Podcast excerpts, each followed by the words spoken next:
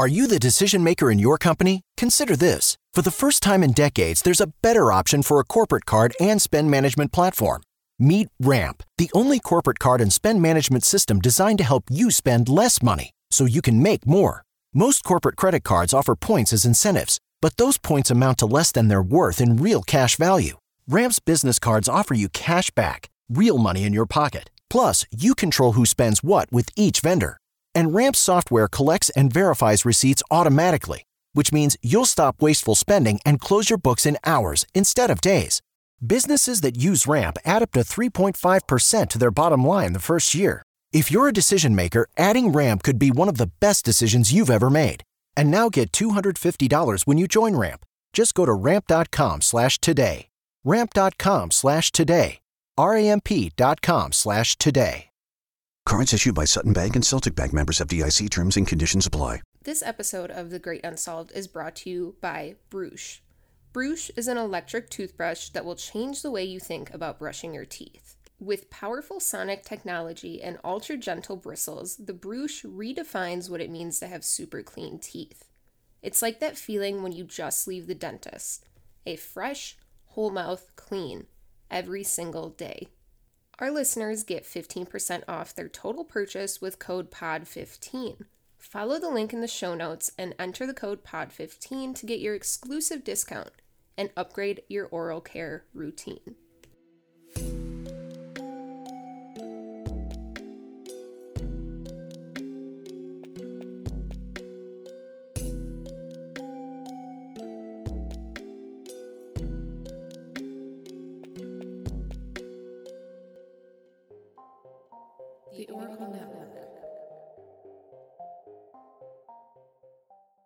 All right, welcome back, or just welcome to The Great Unsolved. I've been kind of on and off with this for a while, but I think we're getting back into it now.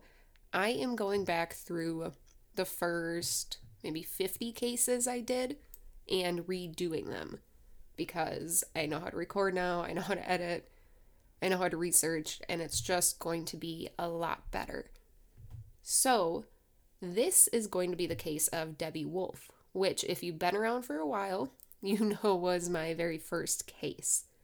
And I actually found out some new things, so I'm really excited to share it with you guys. But uh, let me shout out my socials. We've got Great Unsolved on Twitter, Great Unsolved Pod on Instagram.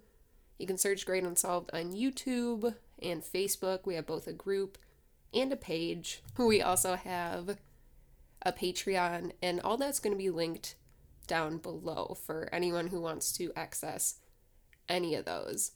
Let's just get into the case of Debbie Wolfe once again.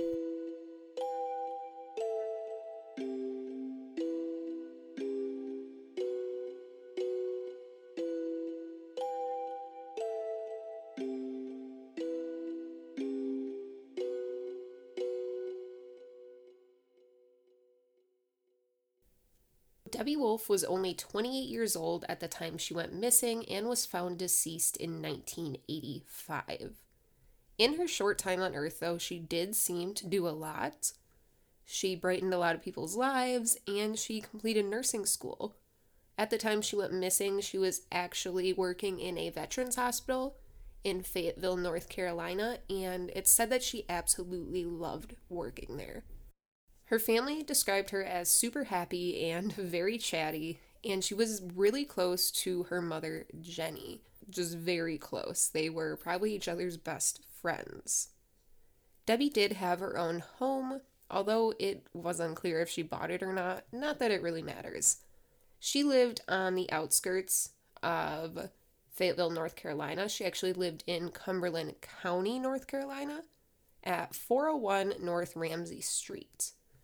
This was a quaint little cabin away from pretty much everything else and a few hundred feet away from the road where you drive to her house. This land also had lots of wooded areas. It had a nice little pond, and she lived there with her two dogs, who she absolutely loved. No one found her living alone as an issue because she had these two big dogs and because she had no enemies and she was very independent.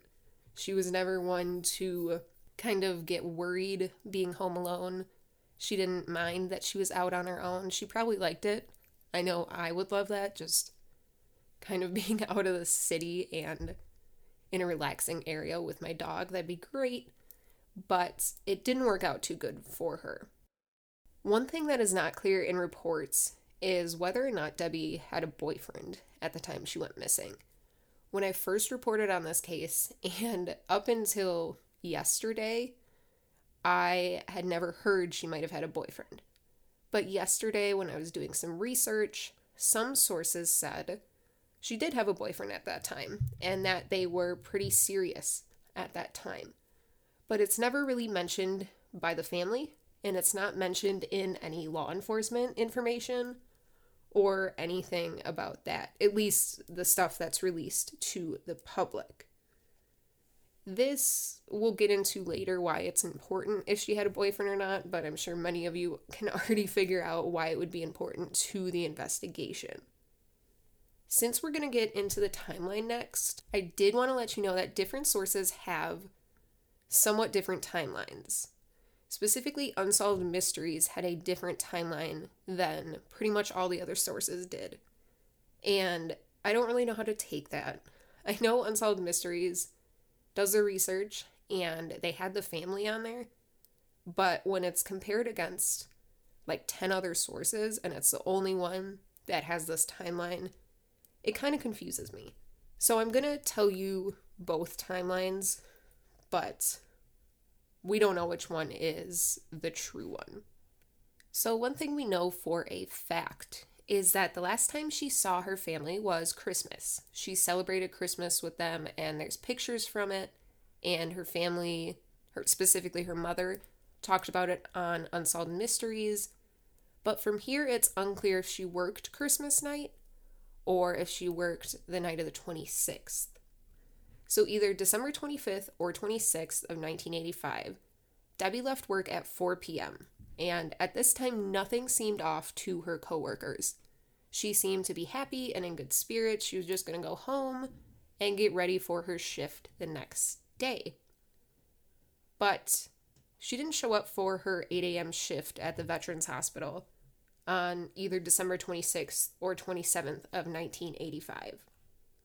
Those who knew her said this was pretty alarming because Debbie was very punctual, she loved her job, and she was not one to miss a shift at all, especially if she didn't call it. Although the hospital and others tried to call her, there was never an answer. So eventually, some friends of hers who worked with her decided, you know what, let's call Jenny and we'll send her out there or see if she knows where Debbie is or what's up with Debbie. So, some sources say that Jenny knew something was very wrong right when she got the call that Debbie had not come into work. Other sources say that she was not expecting the worst. These sources say she just thought maybe Debbie forgot to call in, or Debbie slept too late, or Debbie was sick, something along those lines that could easily be explained away. So, Jenny Edwards, who was Debbie's mother, and a family friend named Kevin Gorton decide to go check on the cabin to see if she was around there. Some sources, which is Unsolved Mysteries, states that Debbie's father went with them to check, while others just list that Jenny and Kevin went to search. Either way, a few people went to go look for her at her house and see what was up. As soon as they drove up, though, they knew something was really off. There were beer cans all over the yard, which was something Debbie would not have allowed. And her mother noted it wasn't even the kind of beer that Debbie drank, so it didn't make any sense being in her yard. The dogs were also just running loose, which was sometimes normal. She would let them out to run, but they hadn't been fed, which was not normally the case because Debbie loved those dogs and made sure she always fed them. They did see Debbie's car there, but it wasn't parked in the spot where she would normally park it. Upon looking inside, they also saw that the driver's seat was pushed all the way back. which was not how Debbie kept it. Debbie was only five foot three, so if she sat with the seat all the way back, she would not have been able to reach the pedals. So this was looking pretty suspicious already. Upon entering the cabin, they found a nurse's uniform on the kitchen floor, as well as some other things that seemed to be thrown around. And later it was confirmed that this nurse's uniform was not the one Debbie was wearing the day before she went missing. The nurse's uniform she was wearing the day before she went missing has never been recovered. After a little bit more of looking around, the family friend, Kevin, actually found Debbie's purse and it was kind of shoved under the bed in like a hasty manner. That's not where someone would normally put their purse. I don't care who you are, you're not shoving your purse under the bed. And that's absolutely not where Debbie kept it normally. But nothing seemed to be stolen from the house, so they didn't really know what was going on. They weren't sure if Debbie came home and someone was there, or if she heard something, stuffed the purse under the bed, and then just nothing happened, or they didn't know what was going on. Jenny eventually went to Debbie's answering machine, which showed that a new message was on it. And this is a point of controversy for a lot of people in this case, and I'm going to discuss it more after I read it. But here's what it said Hey Deb, missed you here at work today. I was just wondering how you doing. Uh, if you're able to give me a call here at the ward, then it gives the numbers, or give me a call at home tonight. Uh, you've been having a lot of days. Got worried when you missed another one. Just want to make sure you're okay.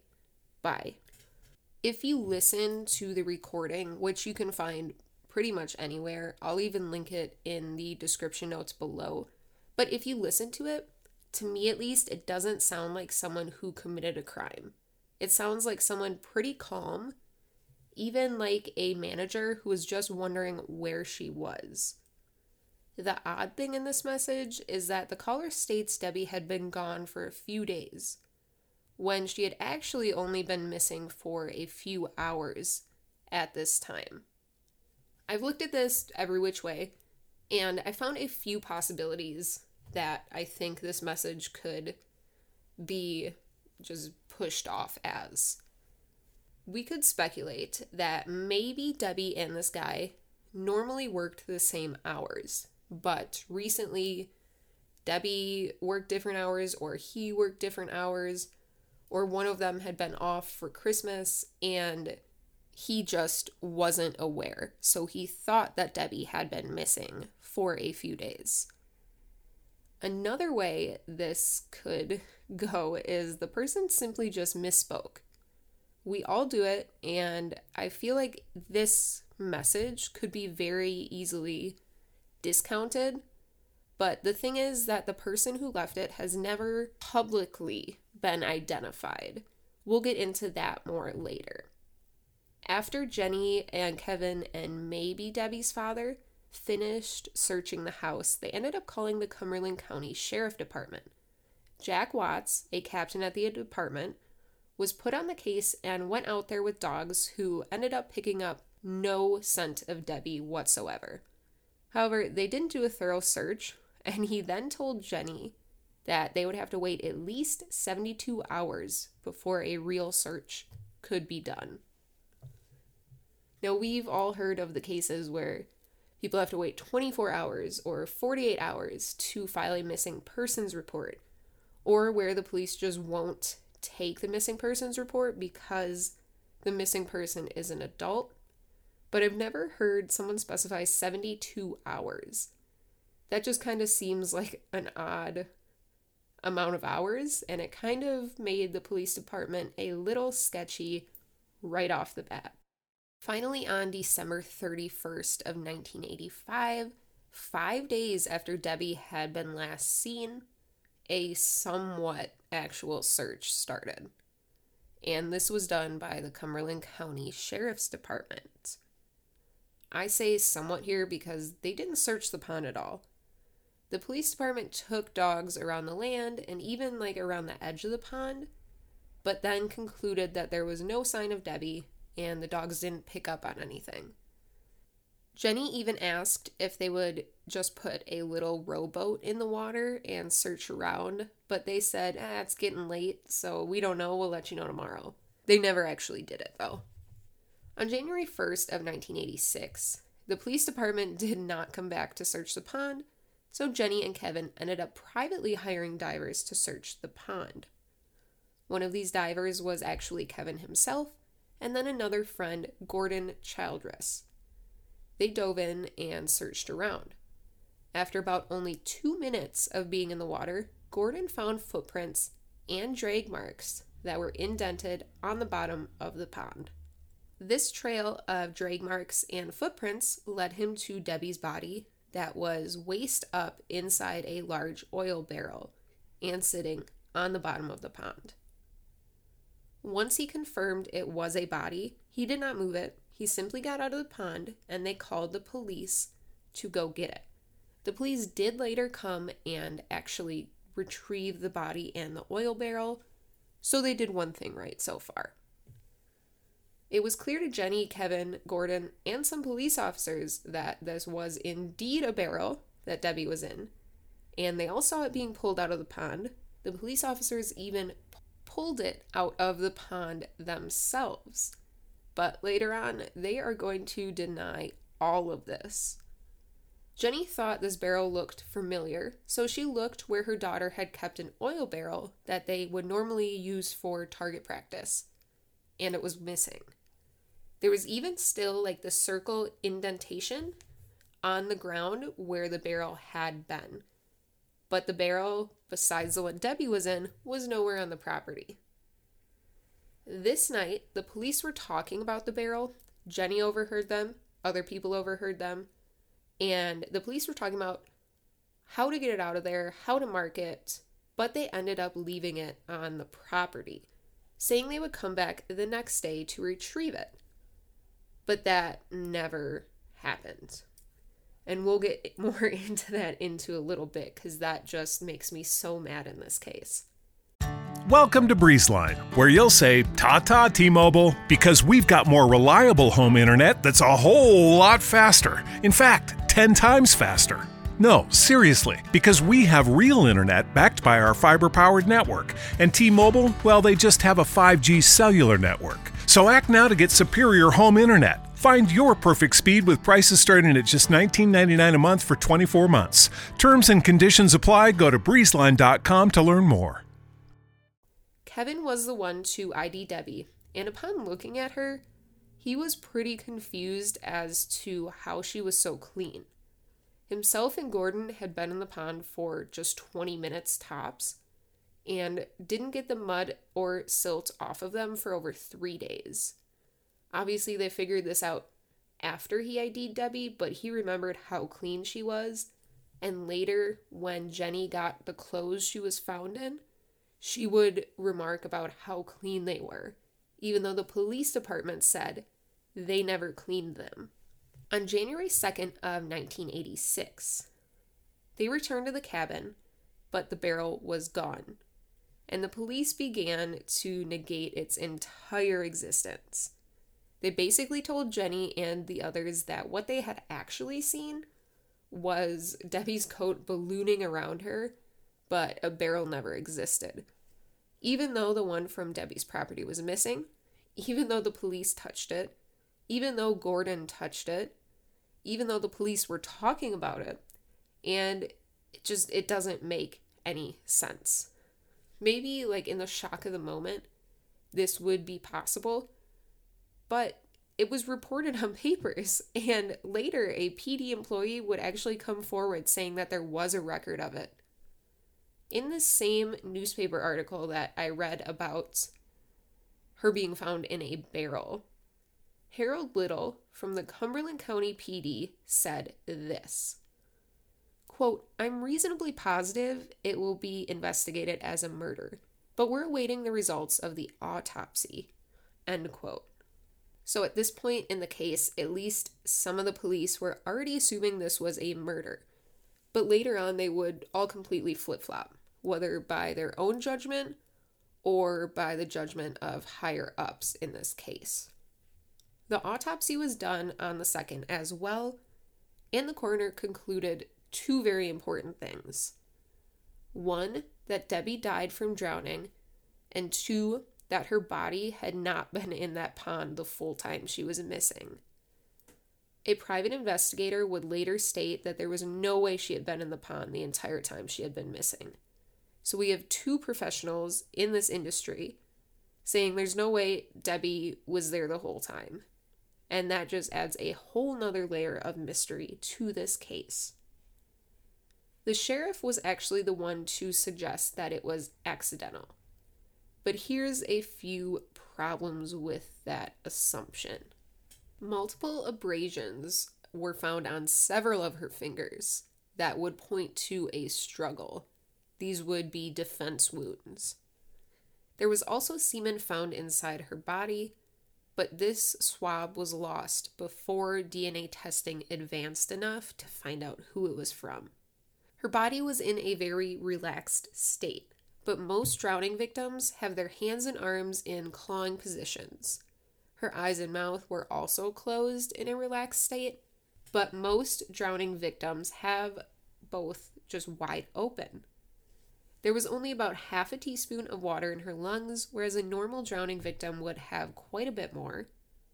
And lastly, there was no froth or foam found in her airways, whereas normal drowning victims have at least some. This is normally a vital tool used to diagnose a death by drowning, and she did not have this symptom. The sheriff's department proposed this scenario. Quote, possibly Miss Wolfe was playing with her two dogs and she fell in the pond. Or maybe she was trying to save one of her dogs that walked in the pond, became frightened, and disoriented in the water. The thing was, it wasn't a very deep pond. Debbie was about 30 feet from the shoreline when she was found, and it only got to about five and a half or six feet there. So it wouldn't be super plausible to assume that a healthy adult woman drowned in this pond, especially if she was very used to living around it. And it would make even less sense that her dogs went in it and weren't able to get out if they had lived there for a while. The sheriff's office claimed, quote, County detectives propose that Debbie may have succumbed to immersion syndrome. Immersion syndrome, also referred to as immersion foot or trench foot, is a non freezing peripheral cold injury caused by prolonged or repetitive exposure to damp, cold temperatures. The extremity first becomes cold, numb, pale, edematous, and clammy. This is followed by blistering. End quote. However, none of these symptoms were found on Debbie. So it's not plausible to think she had this with absolutely no symptoms because that is not something that scientifically happens. Another weird aspect of this case has to do with the clothes she was wearing when they found her. And they didn't do the inventory when they found her, it was a few months later when Jenny received the clothing after the autopsy was finished. Debbie was wearing a bra that was far too large, actually, three cup sizes too large and two band sizes too large. She was wearing a Pittsburgh Steelers shirt that no one recalled her owning. She was wearing brown corduroys that were way too big for her, also that no one recalled her owning. An army issue jacket that could not be traced, sadly, she did actually own an army issue jacket from her brother, but that one was found in her closet, and it was a completely different size. She was also wearing men's Nike sneakers that were two sizes too big and had absolutely no mud from the banks of the pond on them. If she had fallen in or even just been walking around outside, there would have been mud on them. These shoes were completely clean and Jenny checked with the police department and they stated no, we never cleaned the shoes or any of the clothing. Police state in Unsolved Mysteries that there were pictures of her wearing these shoes, so they had to have been hers. She may have had like the same kind of design, but family and friends know she did not have men's shoes that were two sizes too big for her. That just doesn't make any sense. So now let's look a little deeper at some things in the case. It has been speculated for years that law enforcement knew who did this and were trying to help them out, or had some other connection to the case because of their overall neglect to the case and their complete denial of evidence. As I stated above, the captain deployed to the scene did not do a thorough search by anyone's means and seemingly did not ask many questions, which raises tons of red flags right off the bat. The police also negated all the evidence pointing towards her death not being accidental, at least after the autopsy came out. Harold Little was quoted saying he expected this to be a murder before the autopsy came out, but then he completely flip flopped, and seemingly so did many other people in this case. There was autopsy evidence as well as suspicious circumstances surrounding the entire case of Debbie going missing and her body being found that pointed towards a struggle, which never should have been ignored because that goes against an accidental death. The barrel, though, is the main piece I look at for the theory of police neglect or sabotage. Jenny, Kevin, and the other friend all saw a barrel taken out of the lake. They all saw Debbie's body taken out of this barrel. They all saw where the barrel had been sitting next to Debbie's home. The police had even been talking about the barrel, and an employee came out years later saying that there was, in fact, a barrel. It's factual that the barrel was there and that Debbie's body was found inside of it. So, why the police went against this, I have no idea. The day after Debbie's body was taken, the barrel was nowhere to be found. It just completely disappeared. The sheriff's department just kept on denying that it was ever really there. Once again, they suggested that the coat Debbie was wearing when she was found probably ballooned around her and looked like a barrel to people. Now, you can totally tell the difference, especially when it's taken out of the water. And Jenny, Kevin, Gordon were all there to see Debbie's body taken out of the water. Three people are not all going to be that delusional, all right? Eventually, Don Smith, who worked for the sheriff's department, admitted that there was a barrel, but the police don't know what happened to it. Pretty much, evidence went missing. This seems like too much evidence, though, altogether, to just be a misstep by police. Maybe they accidentally lost this evidence and tried to save themselves, so they came up with the story that it never existed. But then why negate all the other things? Why go against factual information and say, no, it was just an accidental drowning? Nothing else was suspicious. To me, it seems more like they knew who did it and were just trying to save someone by ignoring the overwhelming evidence in this case. Another thing I didn't get to mention that didn't add up is that the police believe a patient at the hospital Debbie worked at left the odd voicemail. They say they questioned him and everything checked out fine, but his name has never been released, and supposedly, right after he was questioned, he fled the state and has not been able to be located since. Innocent people don't do that. That's just not how it works. So he definitely was sketchy. The suspects in this case mostly consist of mentally ill patients at the VA hospital and two volunteers at the hospital that both seemed to have a thing for Debbie. One of these volunteers had a psychiatric history and actually called Debbie at her home once. He said he knew where she lived and threatened to come there. In addition to this, he was very persistent on asking Debbie out, and she was very clear she did not want to go out with him. It is unknown whatever came of this interaction or the volunteer. The other volunteer was a little less scary, although he did persistently ask Debbie out as well. There's not much information on the mentally ill patient that the police interviewed, but since it was a veterans hospital, If he was involved, it might explain why she was found in an unknown army jacket. One other suspect would be her boyfriend, if she had one. It's completely unconfirmed that she had a boyfriend, as there are differing reports, but if she did, that would be a good place to start, because generally you look at the close family and friends first, because it's more likely them than a stranger. Police have never mentioned a boyfriend, though, so I'm not going to go in depth on this. My theory is that the man who left the voicemail did indeed kill her. The voicemail seems really odd to me, although it is in a calm voice. It seems like the message of someone who is trying to cover their tracks but didn't really fact check before doing so. Jenny even suggested on Unsolved Mysteries that maybe the killer called and left the message thinking that no one would listen to it for a few days and then the time frame of a few days would make sense in the message.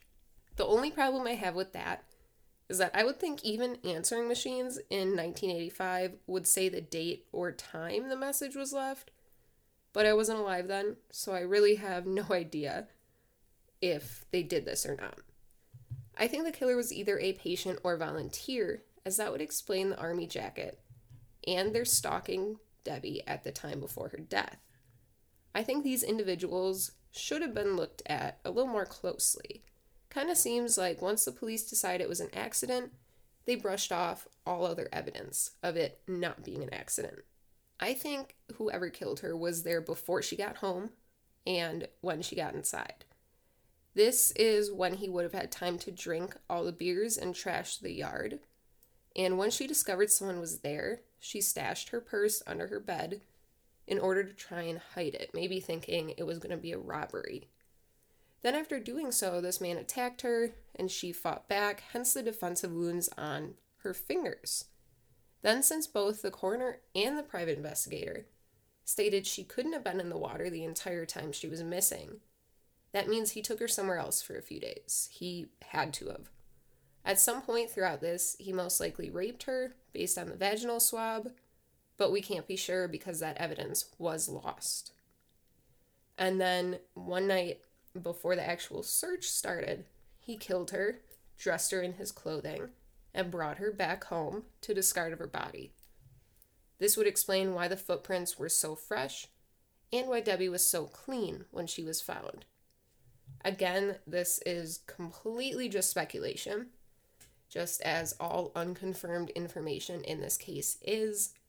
And I'm not really sure if we'll ever know what happened to Debbie, but let me know any of your theories because this is the case that got me into true crime, and I am very interested in hearing all points of view for this case. So just let me know that on Twitter, Instagram, Facebook, whatever else there is. Other than that, this case is done. So just stay safe and have a great day.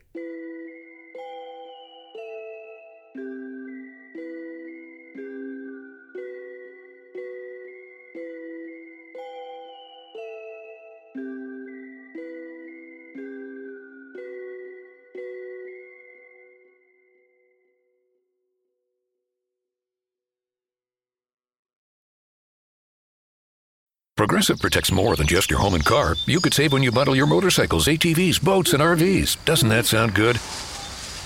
Like the sound of the wind in the trees as your RV sits parked in the forest. Is that the call of the majestic owl? And there's the sound of a tree branch crashing into the roof of your RV. Oof, I guess their nest was in that branch. But you know what does sound good? You're covered with Progressive. So bundle all your vehicles and home in one place and save with the multi policy discount. Progressive Casualty Insurance Company affiliates and other insurers.